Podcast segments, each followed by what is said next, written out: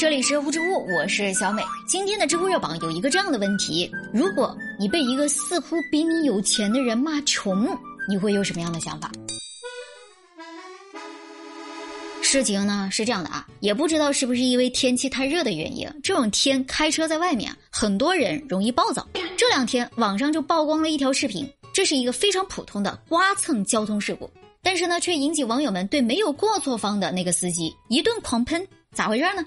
江苏扬州啊，一个男子开着他的奔驰行驶在路上，然后一辆电动车从他旁边疾驰而过。这不巧的是，这个电动车一不小心就把他给刮到了。小电驴的车主立马呢就下车向这个奔驰车道歉。这小奔的车主呢也下车一看，哟，自己的爱车这么惨了呀，皱着眉头正准备训斥对方，这一看呀，这就是一个骑电动车的呀。于是呢，他开始满脸不屑。双方开始协商要怎么处理这个事儿，但也不知道说了些啥。这奔驰车主突然就开始暴怒了。他起初是踮着脚指着电动车主说：“你就是怂，你就是穷。”然后说了好几遍都不解气。他回到车里坐了一会儿之后，又冲出来开骂。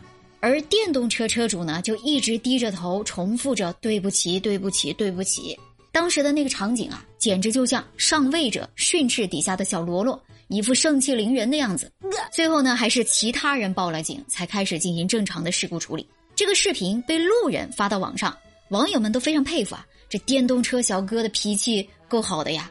也许是因为责任在他，有点理亏；也许是因为本身人家素质就高啊。总之吧，就是一直道歉都没还过口。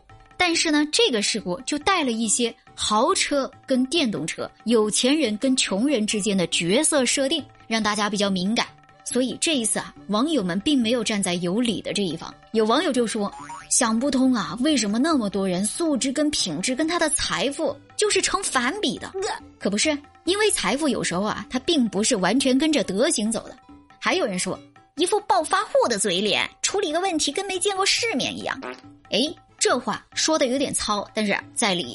你说按道理啊？一个小小的交通事故，交警到现场该怎么定责就怎么定责，就没必要破口大骂吧，对吧？虽然你的爱车被刮到了，来脾气这是可以理解的啊，但是一个开奔驰的又不是没保险，应该是有经验处理类似事情的，没必要进行人身攻击吧？除非你是想私了，钱又没谈拢，或者是对方拒不承认还想赖着你，这样的情况你脸红脖子粗可以理解，但是咱说啊。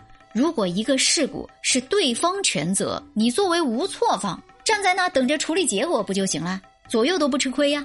未必你是觉得你的豪车被一辆破电驴刮了，你觉得羞耻，那就有点那啥看人低了。我跟你说啊，一八年刚好也有一个特别好玩的事儿，一辆奔驰车跟一辆捷豹发生了刮蹭，这个捷豹的车主下车之后就非常嚣张的拍打这个奔驰车的前盖。然后双方呢就打了起来。这个奔驰男一边打一边怒吼：“有钱就拽呀！你爹妈没教你，穷人也是人啊！”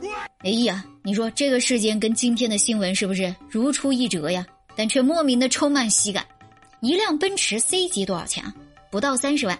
可即便是开着 S 级又如何呢？永远有人可以给你降维打击。如果这个世界上要以金钱论高低，那我骑着我的三轮车还不敢上路了？错了，不存在的嘛。来吧，咱们热乎知法小讲堂开讲了啊！作为国家公民，每一个行驶或者行走在路上的交通参与者都有路权，并不是说谁的车好、牌子大，拥有的权利就多一点儿。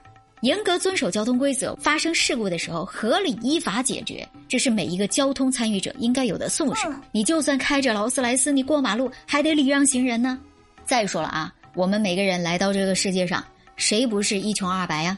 告别这个世界的时候，谁不是两手一摊，眼睛一闭，对吧？莫欺少年穷，这个世道，三十年河东，三十年还得河西呢。嗯，总之吧，再次提醒咱们热乎知乎的小伙伴，开车在路上啊，甭管你是铁包皮还是皮包铁，都要遵守交通规则，遇到事情理智处理，才是一个人最高贵的品质。我看到昨天的评论区啊，有个叫做“奥元里荣耀”的粉丝说。觉得咱们的节目以往的选题呢，跟这个网页上的知乎热榜不一样，觉得不实在啊。刚刚那条新闻就是知乎热榜上的热议话题，呃，再来看看还有什么话题吧啊。排名第二的是，亲戚跟他四年级的儿子要来我家住至少四年，我应该持什么态度？可以不同意吗？该怎么表达？排名第三的是，美国国会报告计划将俄罗斯解肢成十七块，其背后的深意有哪些？嗯，还有什么呢？如何看待苹果将于二零二二年七月十四号开始返校优惠的活动？啊，讲真啊，你们真的想听这些话题吗？啊，小美跟你说啊，咱们热乎知乎音频节目一向是呢比较关注热点的新闻事件，分析它的社会意义，所以呢，并不是每一个话题都会拿出来讨论。但要是如果你们有想要聊聊的话题，也可以在评论区发过来，咱们可以来唠唠，好吧？来关注一下今天的另外一个新闻事件。最近有个比较火的恐怖事件啊，山东莱阳母女被雨衣男拖进房间的一个视频，在网上引发了全网的震惊啊！网友们对于在家门口都可能被歹徒侵害的社会治安产生了强烈的不安，大家都在猜测这个被害人跟歹徒到底是什么关系？被拖进房间之后，被害人遭受了什么？最后嫌疑人有没有伏法？今天这个事情啊，终于是水落石出了。警方通报，视频里这对男女呢刚刚离婚。这个男的可能是因为不甘心，就一直想找这个女的复婚，但是呢，女方一直没同意，所以这个嫌疑人就在没有办法进入前妻房间的情况下，在楼梯口蹲守，等到他前妻带着他女儿回家的时候，就用蛮力把对方拖进房间。当天晚上还强行跟前妻发生了性关系。这种依仗的体力优势，抛弃曾经的夫妻情分，无视法律法规，侵害他人人身权的行为，真的是只能用野蛮两个字来形容。所有看过那段视频的人，尤其是女性，都免不了会有一种安全感破碎的恐慌感。你说啊，现在这个社会，难道在家门口、在公共监控之下都没有办法保证自己的安全了吗？目前，这个雨衣男已经被刑拘了。当然，这不是这个案件的终点啊。如此的肆无忌惮的使用暴力对前妻进行性侵害的行为，必须要受到法律的严惩。否则，你说啊，任由一个所谓的前夫、前男友或者前什么的，都能在我们家门口蹲守犯罪，打着感情的幌子来藐视法律，那我们家门口的安全岂不是都保证不了了？对于这个事儿，你有什么想说的？在评论区等你哦。